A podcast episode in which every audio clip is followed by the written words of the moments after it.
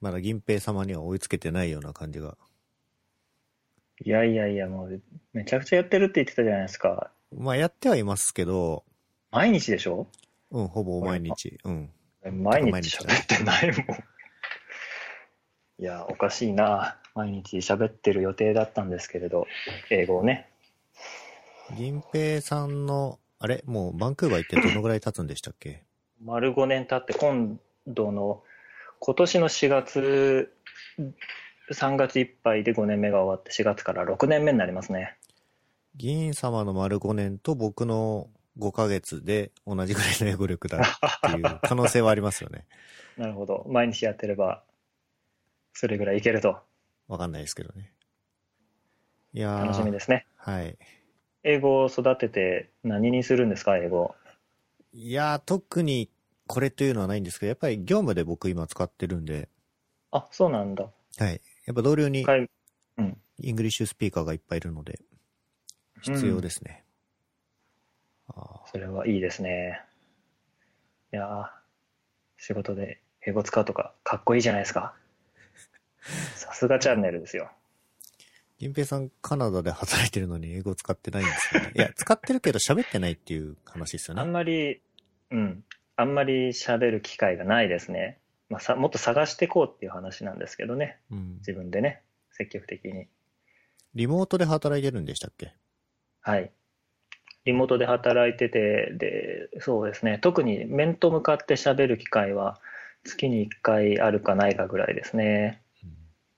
で、えっ、と、毎週2回、えっ、と、Zoom っていうアプリ使って、ななんだろう、まあ、スカイプみたいなのを使って、えーチャット会議、オンライン会議やってはいるんですけど、うん別に自分の方からそんなに報告することも毎回あるわけではないので、いや、報告はするんですけどね、まあ、これやってますって言って、まあ、60秒に満たないスピーチで終わりなので、うん。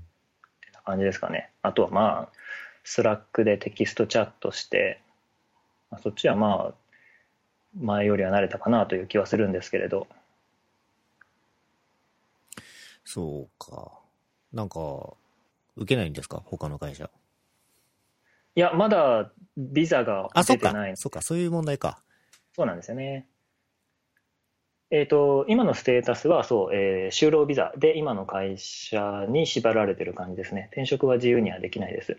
まあもちろん転職、新しい会社探して、そこで出してもらえればっていうのもあるんですけれど、ただ、えっ、と、永住権を目指してまして、で、その永住権の前提として、えー会社がサポートしてくれます、身元引受人みたいな、っていう感じで書類提出してるので、ちょっと今はまあ、あまり転職とかって感じではないですね。なるほど。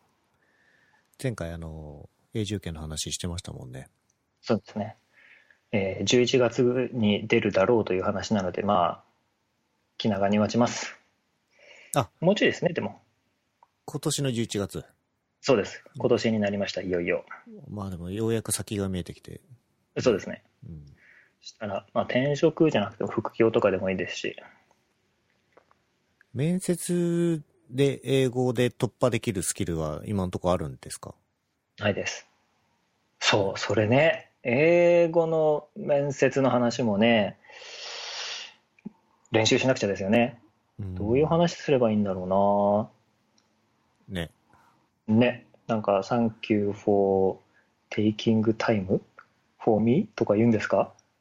ああ、そうですね。多分面接の終わりとかには言いますね。というか僕そうだ、面接を英語でやることはたまにあるんで、お、マジですか？そうか、面接する側、そうですね。キャンディデーツにいるので、なるほど、見見るんですね、人が来た時に。はい。そういう時は、ちなみにどういう感じのになるんですか？面接って。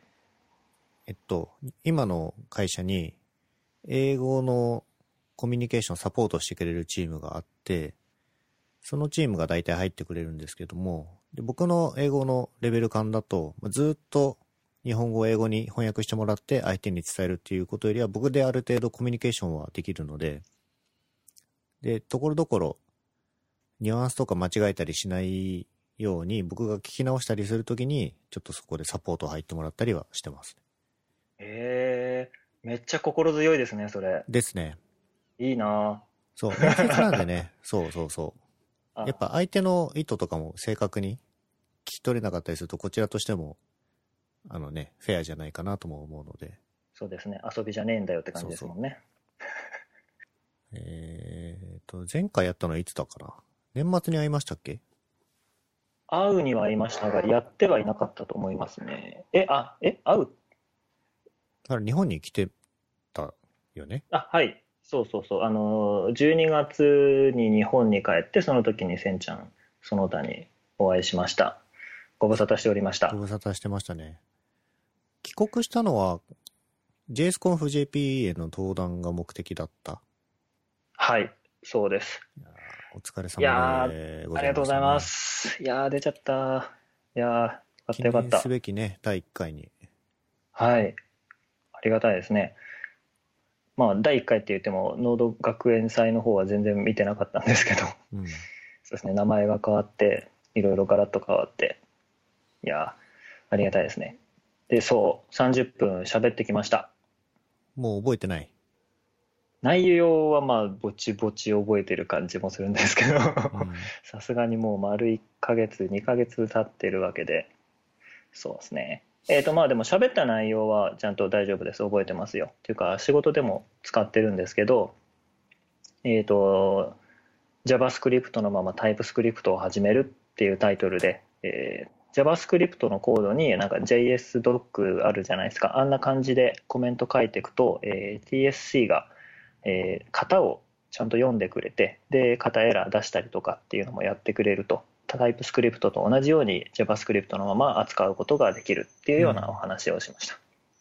今、新しく始めるときはタイプスクリプトから始めるのでいいと思うんですけど、今、もともと JavaScript で書かれてる Web アプリケーションのプロジェクトとかに入れるための話みたいな感じかな？大体そんな感じですね。いい話だよくいい話だと思います。大変、こう、一部の界隈にとって便利じゃないかなって思うんですけれど、うんあと、普通に新しく始める場合でも、あの、すごいシンプルな牧歌的な構成にして、あんまり、えっ、と、ビルドのステップとか追加追加したくない場合もあるじゃないですか。簡単なツールとかの時ね、JS 書いてそのままパパーってリリースしたいじゃないですか。はいはいはい、GitHub ページズとかで。そんな時にもあのタイプスクリプトじゃなくて JavaScript のまま型を書いて、えー型定義してっていうのができてで CI 回してみたいなことはできるので CI 回すんだったらビルドしろよって感じもありますけどうん。あの手元のね例えばじゃあ Git フックとかで、えー、とコミット前に TSC 回すとかそういうのでもいいですしあるいはもう普通にねただエディターで赤線が出てくる来ないだけ見るでもいいですしうん。っていう感じでシンプルな構成でタイプスクリプト使いたくないけどやっぱまあ型は欲しいよねっていうタイミングでも使えるかなと思います。確かに。TSC の、なんだ、ドライランというか、まあ、リンターとして使う話ですね、それは。そうそういかあ、にも良さそう、良さそう。うん。はい。あのーなんだっけ、えーノーエミットですね、うんうんはいはい。この場合エミットは出力するっていう意味なので出力しないで JS のじゃないや、えー対象ファイルの型の確認だけ行うっていうやつコンパイラーじゃなくてそうリンターまさにその通りです。ので、これな、流行んねえかな、そして第一人者と呼ばれねえかな、俺。アプリケーション作る人々は、まあ普通に TS で書いて出力もするでしょうけどね。うんそうなんですよねまあそこまで使わないけど、やってみたいっていう、まあステップの一つとしてそれは非常に良い気がする。これはいスライドとか公開されてます、あ、スライドは公開されてます。えっ、と、どこかな？あ、前ツイッターのピンに留めてたんですけど、まあ、どっかにあります。後でじゃあリンクお送りしますね。ありがとうございます。スピーカーデックかな？ピあ、そうそう、それそれそれ。か、あの、なんだっけ、わかんないけど、マイクロソフトがやってるやつで、パワポで作ったんですけど、アニメーションとかそのまんまのやつが丸々公開できたので、パワポのまんまオンラインパワポで見ていただくのもありかなと思います。なるほど。これだ。それぞれ。スピーカーデックだとね、アニメーションとか死んじゃうんでね、うん。ビデオも動かないし、まあいいんですけど、カンファレンスの動画とかは公開されてないんでしたっけ？どうなんですかね、俺も見たいんですけど、見直したいのとか、あとさあの見に行けなかったやつとか見たいんですけどね、うんどっ。かないのかな。録画してたのは見たんですよ。ビデオカメラ置いて。はい。どっかで見えるといいんですけれど、そういう連絡は今のところ受け取ってないですう。ん。なんか他の人のセッションとか見たんですか？見ました。いろいろ面白かったですね。えっ、と、そうだなでもやっぱ一番面白かったのが、ジャックさんの Web の自重ってやつで、あのどんどんどんどんブラウザが重くなってた、ブラウザの機能が増えて大変だよねみたいな話なんですけど、うん。これもあれですね、スライド多分公開されてないんですよね。えー、と話の内容としては、えーとまあ、ウェブの使用がどんどん増えてるよねと。で、えーと、どんどん増えてって、えー今からもうウェブブラウザ一から作るとか無理じゃないみたいな、そんな話でした。うん。でかいですもんね、今ね、仕様どんどん増えて。そうですねいろんな仕様が、もうウェブっぽくないみたいなね、仕様が増えたりとかして。この話よくしますね。あ、そうなんだ。はい。いや、あのーエッジがなくなる前からもう、ススクラッチでブラウザを作ることは無理っていう話になってて、そうそう。で、マイクロソフトっていうすごい体力のある会社じゃないですか。あそこがもう自分たちでエンジン作ることを諦めちゃうって結構な判断だと思うんですよね。はい。で、あ、そんな、かしこまって聞くような話じゃないんですけど、そうか。ウェブの自重ってすごいいい表現使いますね。そうそうそう。自分も、その、まあ、やっぱりブラウザエンジン一から作るの大変だろうな、みたいなことは思ったりとかはしてたので、ちょうどいいところに、あの、言語化されたものが、しかもよくまとまって、さっきまで見えたやつが出てきて、ああ、これはいい話だなと思いながら聞いてました。うんただ、スライドが未公開なので、ちょっと、どこまで思い出せるかみたいなところもあるんですけれど、他の人のあの、レポート記事見ながら、ちょっと思い出しながらって感じになりますけれど、技表 JP にレポート記事が載ってますね。そうですね。これがまあ一番よくままとまってるかな。うんジャックさんだけのじゃないですけどね。うんうんでそうそうそう。で、いわく、えーそう、ウェブの仕様がどんどん増えてって大変だと。で、エンジンもう今から作れないだろうと。で、エッジも、あの、新しくなって、エッジ自体が消滅したわけではないので、よく言うブラウザの多様性ではなくて、ブラウザエンジンの多様性だっていう話でした。うん実際、もうそうですよね。ほとんど全部クロミウムになって、Firefox だけ別ですけど、あと、サファリはクロミウムではないけど、元が、なんだっけ、ウェブキットですね。忘れたけど、あそうそう、WebKit。というか、あ、そうか、WebKit がそう。経まあいいや、はい。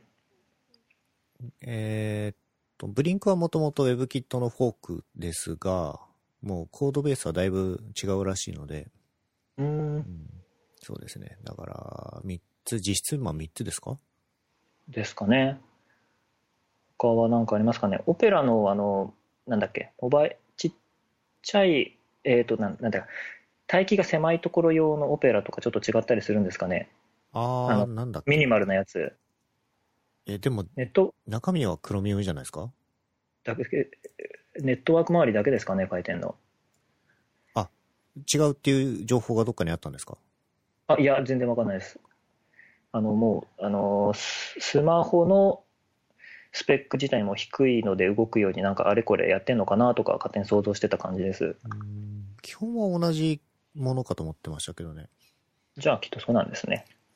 オペラはね、昔、プレストっていうじ独自のやつ使っ作ってたけど諦めちゃったし、そね、エッジもエッジ HTML 作ってたけど諦めちゃったし、う。今までありがとうございました。で、ここに書いてあるんですけど、まあ大きくしていけばしていくほど、その、多分トータの方向にはなっちゃう、どうしてもっていう話だと思うんですけど、そうですね、そうそうそう。えーそう、ウェブがどんどん大きくなってるっていう話で、えーああとちょっと面白いなと思ったのが、えーそのウェブがどんどん大きくなっていく過程で、ウェブっぽくない仕様みたいなのも入るとか、で、おちょうど最近、あの、なんだっけ、Google のゲームのやつ出たじゃないですか、ステイディアでしたっけ？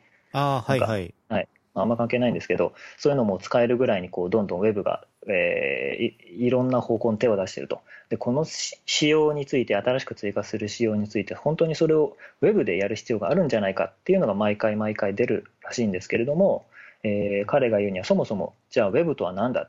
ウェブっていうもの自体の仕様っていうのは特に存在しないので、えー、別にそういうところにそのウェブっぽさみたいなのを考えて仕様を作る必要はないんじゃないかみたいな話をしてました。うん、これ確かにそうだなって思って、えー、まあ、自分もそのウェブっぽくないものいらないんじゃないかなとかちょっと思ったりもしてたので考えを改めたところです。うん。で、えーと、大事なところでそう、えー、どんどん増えていってでブラウザのエンジンを今から新しく作るのはもう大きすぎるからできないんですけれどもじゃあそれをできるようにどえできるようにするにはどうすればいいかっていうところでじゃあ仕様を減らそうとかといってまあ本当に減らせるわけがないので、えー、仕様のレイヤーを動かすと。Web ブラウザでやるんじゃなくて OS の方でやってもらおうと。っていうような話をしてました。で出てくるのが WASM ですね。WASM って言います？確か言うんですよね。WASM、はい、あの WASM WASM どっちでもいいと思います。ですかね、まあ、どっちでもいいかで、そうそうそう、あの WASM でいろいろやってもらうと。で、それができれば、えっ、ー、と、もう言語も JavaScript である必要がないですし、コンパイルすればいいので、で、それからもう WASM でブラウザ自体も、えー、実装することができるし、みたいな、そんなような話で、なるほど、Web をそういう形で解体していって、こう、自重を減らすというか、分解させていくんだな、みたいなのが、うん、えー、気づきというか、なんですかね、感銘を受けました。うん、なるほど。OS 側にやらせる仕事を増やす。はい。あまあ、別のレイヤーにですね。で、まあ、レイヤーが下がれば下がるほど、開発者で増えやれることも増えるというか、まあ、やんなきゃいけないことも増えるんですけど、まあ、そうですね。 Extensible Web ですよね。まさに。例えば、XHR が Fetch にこう、なったじゃないですか。はい。で、もっと低レイヤー化あれ？ Extensible Web ご存知ですよね？いや、あんまり明るくないですね。あのもっとその、レイヤーを、て、ブラウザで提供する API は低レイヤーにすることで、こう、こいきなり高いレイヤーのものを提供してしまうと、それが本当にワークしなかった時に、削除するのが難しいっていうと話とかがあって、仕様から削除するのが。だから、その低レイヤーの部分を提供して、そのユースケースは開発者で考えてもらって、これ、こう、高いレイヤーにある API とかは開発者側で作ってこうみたいな話があったんですよね。それが一つがその XHR とフェッチの関係で、でフェッチがあれば XHR は実装できるので、じゃあ、ブラウザ API として標準化するものはフェッチだけでよかろうと。まあ、XHR が消えることは多分しばらくはないと思うんですけど、で、低レイヤー、で Fetch だけじゃなくて、例えば Web コンポーネンツとかもそうなんですけど、Web コンポーネンツって分解、話として分解すると、えっ、ー、と、実行スコープを実現する Shadow DOM であるとか、あの、HTML の再定義を実現する Custom Elements とか、あとは、えっ、ー、と、ES Modules ですね。ES Modules はもう、もともと Web コンポーネンツのために作られた仕様ではなかったですし、ただその3つを組み合わせて開発すれば、あれ、Web コンポーネンツっていうその Web におけるコンポーネント化っていうのを本質的なコンポーネント化を実現できるよねというところにたどり着いたりとか、じゃあそういう低レイヤー API を組み合わせて我々でいろいろ考えていこうみたいなのが、まあ、エクステンシブル Web の話かなと思っていますね。なるほど。はい、まさにそんな感じだろうと思います。はいはい、あのそうですね、下の方のレイヤーだけ用意して、であとは、まあ、ライブラリーとかフレームワークとか時代に合わせて生まれは消え生まれは消えするあいつらに任せるみたいなじゃあそんな話になるんですかね。ただまあなんかこういう責務の引っ越しみたいなところはあんまり僕としては捉えたことがなかったのでなるほどと見てて思いますね。いやジャックさんお見かけしたの初めてですけどいやさすがだなって感じですね、うん っていうのが一番心に残ったやつでした。確かに WASM があれば、もうほとんどのユースケースはカバーできそうですね。代わりに、でもなん全部自分でやんなくちゃいけないですよねう。ん。あ、すごい真面目な話をしてしまいましたね。じゃあ、不真面目な話とかですかね。お正月どうでした？正月は特に何もしてなかったです。どうですか？いや、うちも、なんだ、何もしてなかったです実ね。家に帰ったりもしてないですか、はい、もうその頃にはバンクーバーに戻ってきてましうて、ん一応、あ、そうだ、年越しは、あの、カジノで行き、カジノに行ってきました。バンクーバーカジノ？はい。あの、カジノいっぱいあるんですよ。いっぱいってほどでもないかな。まあ、ぼちぼちあって、まあ、そんなに珍しくはないぐらいで。で、たまたま知人が一人、その、カジノで働いてて、で、なんかカウントダウンイベントやるよっていうんで、ふらふらっと遊びに行ってきました。うーん。なんか、わーい、ウェイってやってて、よくわかんないけど、そう、なんか、えっ、と、そのイベントをちょうどよく見や見える場所が取れなくって、なんかワイワイ騒いでるうちに年が変わってしまって悔しかったですね。バンクーバーにあるんですね。はい。複数ありますね。それはなんかラスベガスみたいなのをイメージして大丈夫なんですか？いや、ラスベガスを自分は知らないので何とも言えないですけど、そんなにたくさんあるわけではないです。こうカジノの隣にカジノみたいな感じではないです。うーん。だな、なんだろう、日本だと、でもゲームセンターに近いんじゃないですかね。ああ、なるほど。あ、でもやっぱ、やっぱり豪華ですね。まあ豪華は豪華だと思います。ゲーセンよりは豪華な感じ。うんっていうかまあやっぱね、お金もリアルマネーが動きますし。えー、賭博って合法なんです？詳しいことは知らないけど、まあやっぱこう免許制とかなってんじゃないですかねで、カジノは合法のカジノです。勝ちました？いや、ほとんどやってないんで、あ、やってないの 行ったのに。とね、そう、いや、なんか、はじそこ初めて行ったんで、えーアカウント作るじゃないですか。そうすると、10ドル分かな？のクレジットがもらえるんですけど、ちょっと作り間違えてしまって、うまく使えなくって、確か、スロットをちょっとやって、うん2ドル負けて終わったみたいな、その後もうプレイできなくなりましたみたいなうん感じになってしまって、そこでは全然何もできなかったですね。カジノね。ねご興味あれば、はいバ。ンクーバーにお越しの際は、まあ、100ドルでも1000ドルでも吸ってください。はい。バンクーーバーはどうですか？興味ありますか？もちろんもちろんいつか行ってみたいですよ。じゃあ、今度の5月とかどうですかね？5月？なんかあるんですか？5月の頭にですね、バンクーバーマラソンというのがありまして、はい。えー、と自分はハーフマラソン、ん？ハーフマラソンでもエントリーしましたんで、もしよければ1000チャンネルもいかがですかね？最ハーフか。結構長いな。20キロ。最近走ってますか？走ってないです。寒いんですよ。日本。寒いです。外出るのしんどいです。まあ、冬だからね、しょうがないですよね。ちょっとね。各いう私もあんまり走ってないんですけど今バンクーバーは雨季なので毎日ただ降ってますし、えー夜すぐ暗くなってしまうので、まあ、ちょっと気分的にもあれなところはあるんですけれどうん。走ってる時って暇じゃないですか？いやそうでもないですよ。音楽聴いてる？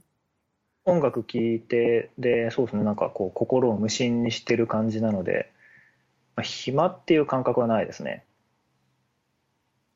あの、走ってる時に、ポッドキャスト聞くのが僕の流行りですよ。なるほど。ポッドキャストもいいかもしれないですね。うん。そうなぁ。バンクーバーマラソンね。えー2020年5月の3日、ハーフマラソンは今月いっぱいの申し込みで101ドルでございます。101カナダドルなんでは8000円ぐらい？ちょっといくか。これ当たるんですか？当たるんですかっていうか、当たるあの、抽選みたいなのないんですか？いや、ないはずです。えー申し込めばそのままいけると思います。知らんけど。あれ、銀平さんもう申し込んだってことですよね？はい、もう申し込みました。はい。ちょっと検討させていただきます。チャンネル様のご参加を心よりお待ち申し上げております。はいっていう感じで、でもそうですね、じゃあ5月に向けてちょっとずつランニングまた始めていきたいですね。はい。運動はなんかしてるんですか？他に。あと、ランニングはあんましてないんですけど、屋内でやろうかなと思って、えー、としばらく WeFit、なぜか Wii が置いてあったので、他人の Wii があったので、それちょっとやってたのと、年末にリングフィットアドベンチャーを出買いまして、たーあーみんなややってるな。面白いですか？面白いですね。うーん。なんだろう、そんなにやっぱ自分で考えなくてもいいっていうのはやっぱ大きいと思いますね。あの、あれやれこれやれってどんどん指示してくれるので。うん。そう。で、昨年、クリスマス後ぐらいですかね、ね、買って、で、今のところここまで多分毎日やってますね。うん。残念ながらあんまり筋肉とかついてないみたいなんですけど。でも毎日コンスタントに動いてるってことですよね、これで。そうなんですよね。動いてるんだけどな、おかしいな。うん。ちょっと興味はあるな。いや、周りのエンジニアみんなやってんすよ、これ。そう、そうなんですよね。みんなやってますよね。そう。俺もそう、あの、日本に帰って、で、いろんな人に会うじゃないですか。うんで、まあ、全員とは言わないけれども、やっぱこう、グループ単位で会っていくときに、その各グループに必ず一人以上は、リングフィットアドベンチャーやってる人がいて、いいよっておすすめしてきたんですよ。これはもう買うしかないなと思って、負けて買いました。いや、でもいい買い物したかなと思ってます。これはリングを自分に装着して運動するゲームだとは思うんですが、そのゲームのストーリー的にはどういうものなんですか？なんか、RPG じゃないのかな？わかんないけど。いや、RPG ですね。レベル上げて、新しいスキルを得て、みたいな感じですね。ああ。はい。ストーリーは何だろう？なんだ、ボスを倒すとかあるんですか？あります。あるのか。全体としては、なまあなんかドラゴンをやっつけるみたいな、うん。筋トレドラゴンをやっつける、闇のオーラに飲まれた筋トレドラゴンをやっつけるみたいな、うんそんな感じのストーリーです。で、ステージごとに分かれてて、あ、違う、なんていうんだ、ワールドか。そう、全体の中にたくさんのワールドがあって、で、一つのワールドに、えーボスがいて、たくさんのステージがあって、で、街があって買い物したりとか、みたいな感じですかね。うーん。まあもう、でじゃあ RPG っすね。RPG です。で、敵を倒すと、えー経験値積めて、レベルが上がって、で、そうすると新しい技を覚えて、つまり筋トレメニューですね。うん。新しい筋トレメニューで、えーつまり強力な筋トレメニューをどんどん覚えていって、えー話を進めていくっていう感じですね。うーん。で、まあ、ストーリーモードじゃなくて、普通に筋トレだけするモードもあるんですけど、やっぱストーリーモードの方が、やってて面白い感はありますね。なるほど、なるほど。これいくらですか？確か100ドル、えーそうですね、ソフトとリング合わせて100ドルでしたので、日本だといくらですか ?8000 円ぐらい？あー、高いな、なんか。いやそうですね、8000円ぐらいですね。はいはい。いけんじゃないですか？うーん、在庫切れ、あ、でも残り10点ある。あ、ちげえわ、おちょっと高い。あ、違う、多分これ足元見てる価格じゃないかな。あれ？定価いくらなんだろあそういえば品薄って話は聞きましたう、ね。はい、とてもで品薄ですね。そっか、銀平さんスイッチ持ってたんですね。あ、スイッチこのタイミングで購入しましたあ。、なるほど。ので、はい、そう、スイッチとリングフィットアドベンチャーとがセットで買った感じですね。こっちはリングフィットアドベンチャー変えたんですけど、スイッチが逆にちょっと手に入らなくて、うん。えーいや、まあ、スイッチ自体はあったんですけど、あの、なんですか赤と青のあの色のが欲しいなと思ってたら、うん青、えっ、と、黒いのしかないとか、あとは古いバージョンのちょっとまだ電池が弱いやつしかないとかで、ちょっと何件か回ったりはしましたね。まあ、それでも、すぐに、その日のうちに変えたんでよかったですけど、リングフィットアドベンチャー以外はどうでしょうね。なんか面白いのありますかね。買ったのはうん、全然買ってなくって、まだ、えっ、と、脳トレ、脳トレだけ買って、はいあの、筋肉と脳みそと、これで文武両道かなというところですかね。でも買ったのまだそれだけなんで、他はどうですかね。スプラトゥーンとゼルダは興味があって、そのうち買いたいなと思ってるんですけど、ゼルダの伝説、ブレスオブザワイルド、いかにもいかにも。買いましょセン ちゃんといえばブレス・オブ・ザ・ワイルド。う。いや、そんなことはないですけど、これは間違いないです。間違いないですか、やっぱ。あれも評判いいですよね。これ、めちゃくちゃ面白いですね。うん。えー、ゼルダと、そうだなオーバークックとか。ああ、聞いたことある。あれも評判いいですよね。オーバークックとゼルダは間違いないです。お、そう。なるほど。はい。オーバークック特に安いので、あれなんかミニゲームみたいな感じですよね。で、そうですねあーパーティーゲームか。はい。これ誰か他の方にもおすすめされましたね。オーバークック2が2。いいかな。オーバークックこれなん、なんとも表現しにくいけど、とっつきやすいし奥も深い。多分ね、一回やったことあるんですよね。うん2じゃなかったと思うんですけど、うん多分、あの、何年か前に日本帰った時に友達がそれ持ってて、みんなでワイワイやった記憶があるんですよ。うんうん。料理作るやつですよね。そうです。なんかこう狭い画面があって、で、ステージにギミックがあって、材料があっちこっちから来て、ですですですです。順番に料理の工程踏んで出来上がったら、どっか出来上がりボックスに置くと出てくるみたいな。まさにまさに。それをいかに効率よくやるかで、まあこれ一人でやってもあんまり面白くなくて、そう、それなんですよね。二人三人でやると、だいぶこう、自分の空気読み力と 協調性が問われる。それぞれの。あの、チームビルディングですね。そうですね。仲良くやっていきたいですね。僕、ゼルダに関しては、僕、ゼルダ過去にやったことなかったんですけど、で、スイッチ買った時に、やはり、ブレスオブザワイルドがもう神ゲーだっていう話はよく聞くので、やってみたら神ゲーでしたね。うーん。あれもそうそう、評判が良くって、やってみたいなとは思ってます。発売から時間経ってるけども、ずっと色あせない感じはありますね。おお、そこまで言いますか。はい。じゃあ、色あせないならもうちょっと後でもいいかな。ダメ。あ、でも時間吸われるんで結構気をつけた方がいいですね。そう、時間をどうしようかな。最近、そう、えっ、と、リングフィットアドベンチャーやってたりして、まあ、そっちで時間使ってるんですよね。時間がやっぱ1日24時間じゃ足りないですうんうね。ん。無限に欲しい、遊びたいし、じ勉強したいし。